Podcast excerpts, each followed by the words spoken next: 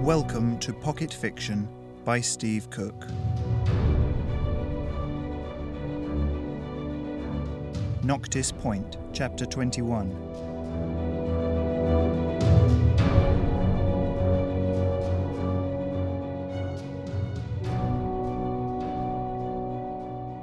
Summoning his SI was child's play now, and the image was crisp and clear. Alex could see clearly most of the site, almost as far as he could see with his naked eye, something that he was beginning to realize was relatively rare. That said, he couldn't even ruffle a feather, so the idea of shielding his entire body was ridiculous. I'm here, Harris said, and Alex sensed him over his left shoulder.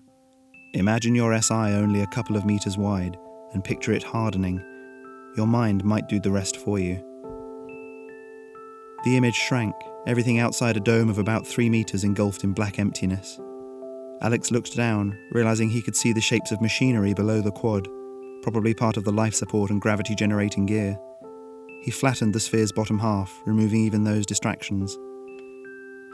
Done, he murmured. Are you sure?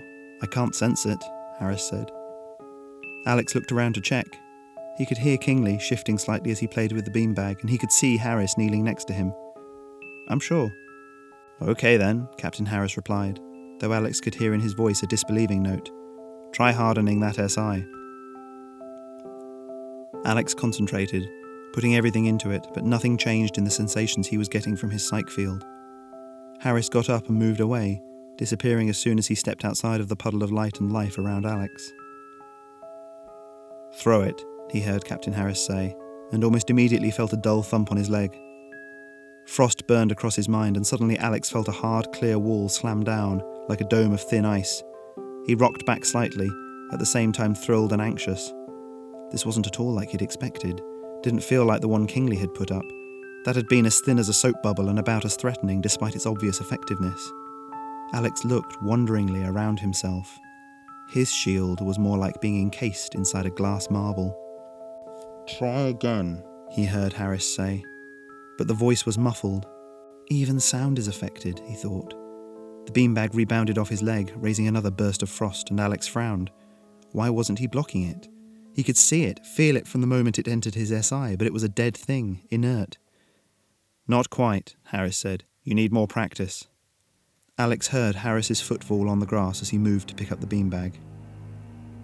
From the moment the big man entered the ice marble around Alex, picked out in ghostly shades, Alex knew that something was wrong.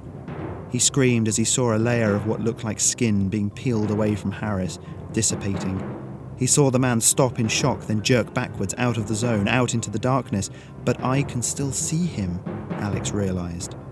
In the dead zone beyond his sphere of influence, Harris was standing on empty air, his body outlined in blue ice. In panic, Alex opened his eyes and dropped his SI, trying to shut down every psych ability he had. The class had fallen silent. A dozen pairs of eyes were looking at Alex in shock. A few meters away stood Captain Harris, staring around in confusion, perfectly fine, and Kingley, who leaned forward. Alex, you okay? Shakily, Alex got to his feet. It's not me. Captain Harris, are you. Harris's eyes widened. It was you. I felt it come from you this time. When you stepped into my SI, it looked like I'd killed you or torn your skin off or something. I had a shield up, nothing like what you showed us, and. Alex shook his head. You can't psych, can you? No, the man replied. It's the same thing that happened last week, only more localized. Alex looked at the students that had gathered around, fear keeping him rooted in place. Captain Harris was staring down at him, rubbing his hands thoughtfully. He looked shaken, but his voice was calm. Alex, sit down, please. He looked around at the rest of them and frowned. You lot, back to work. Your minds won't shield themselves. As the class settled back into its rhythm, albeit with an extra layer of chatter, Harris sat down next to Alex and beckoned Kingley closer. Alex, this is unlike anything I've ever seen, he said, his voice quiet.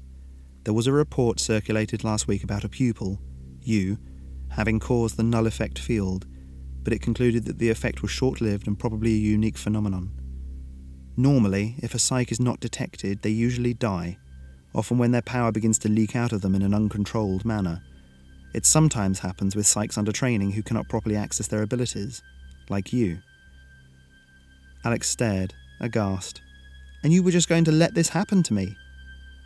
Yes, although we hoped you would master it before then, Harris said. There wouldn't be much we could do about it, but contain you.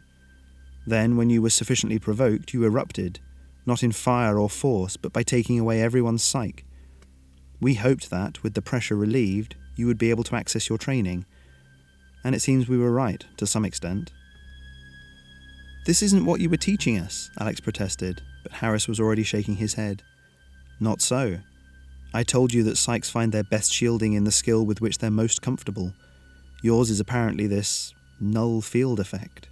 Useless against physical objects, but perhaps now that you have a measure of control over it, you can begin to turn it to your needs. Great, and until then, I'll just ruin everyone else's fun. It's not permanent, Alex, Harris said. Just disorienting. I'll be able to teach properly later, I expect. But now that you've shown control over it, you need to find a way to adapt yourself to the lesson we're teaching. It will be hard, but I have faith in you. Harris clapped him on the shoulder, then got up and went over to the other groups. Alex listened to him asking how they were getting on, his mind whirling. That's torn it, Kingley said quietly. How long am I going to survive once the news gets out properly? Alex's throat constricted. He suddenly found it hard to breathe. My life won't be worth living. I don't reckon anyone will want to attack you. You can take away their psyche. Alex sighed and closed his eyes, trying to swallow down his fear. This isn't getting anything done, he said finally. Since I can't shield and I don't want to take your psyche away, you shield and I'll throw. The rest of the lesson passed quickly, and when it was over, Alex got up, hoping to make a quick escape. Instantly, he was surrounded by the rest of the people in the class, and several who had been watching the lesson from the periphery. William shoved to the front. You took his psyche away. How'd you do that? A tall, broad shouldered girl behind Alex butted in. Don't provoke him, Will. He might go off at any second. A few of them backed away at that. A boy with dark skin and orange overalls, his Eastern Territory accent thick with anger, pointed a finger at Alex. Don't you ever do that shit to me, scrub. They pressed closer. How Why what is you, it you can do? What is how it? Do you, how, how do you stand to be near us? Natasha's hand lurched out from between two bodies and grabbed Alex's arm, yanking him free. That's enough, she said loudly. Don't you have places to be? Kingley came to stand next to them, and Alex realised that a shield had popped into place between the other teens and themselves, stronger than any he'd seen Kingley manage before. Amazing what you can do under stress, he thought. The crowd, about half of them with angry looks on their faces, stared her down for a moment. Come on, Alex, she muttered out of the corner of her mouth. Let's go. The three of them turned and walked away, Alex furiously resisting the urge to turn, to face them. Their stares felt like laser points boring into his back. The three of them kept walking until they were back at the dorms, safely behind a closed door. Alex let his breath out in one whooshing sigh and collapsed into a chair. Damn, he said. That turned ugly fast. Yep, Kingley said. No hiding it now. By the way, thanks for putting up that shield between us and them, Alex said. Kingley and Natasha exchanged glances. Wasn't me, Kingley said. You? Natasha shook her head. Actually.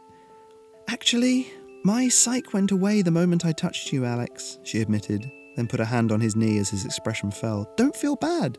I know it's only temporary. You can't even touch me? And that's not bad? Alex jumped up, backing away from both of them. What if I accidentally take your psyche away forever? What if I can't ever touch a psyche without doing it? You'll control it. I have faith, Natasha said. Come and sit down, or you'll probably do something you might regret. Alex stared at them both, his pulse racing. He searched for any hint of irritation, anger, in her or in Kingley, but there was only sympathy, tinged with sadness, and that was somehow worse. This can't be happening, he said shrilly. What can I do? You're going to practice on me, Natasha said calmly. We're going to use our evenings to focus what you've got, and quickly. Me too, mate, Kingley said. I can't ask you to give up your psyche for me, Alex said. You're not asking, mate. Besides, If we work on it before bed, by the time we wake up, we'll be fine. Kingsley shrugged. Maybe you can change the length of time the effect lasts for. Yeah, or maybe I'll accidentally take your psyche away forever. Kingsley spread his hands wide. Then I'll go back to Earth and work in the garage. I already know how to do that. No learning needed there. We'll start this evening, after history. At least you don't need your psych for that. There was a soft chime, and Natasha rose. Time for class. Back in here straight after, and we'll see what we can do. As they moved towards the door, Kingsley grinned suddenly. And hey, look on the bright side. At least someone was protecting you earlier. Alex nodded. Sure, but who?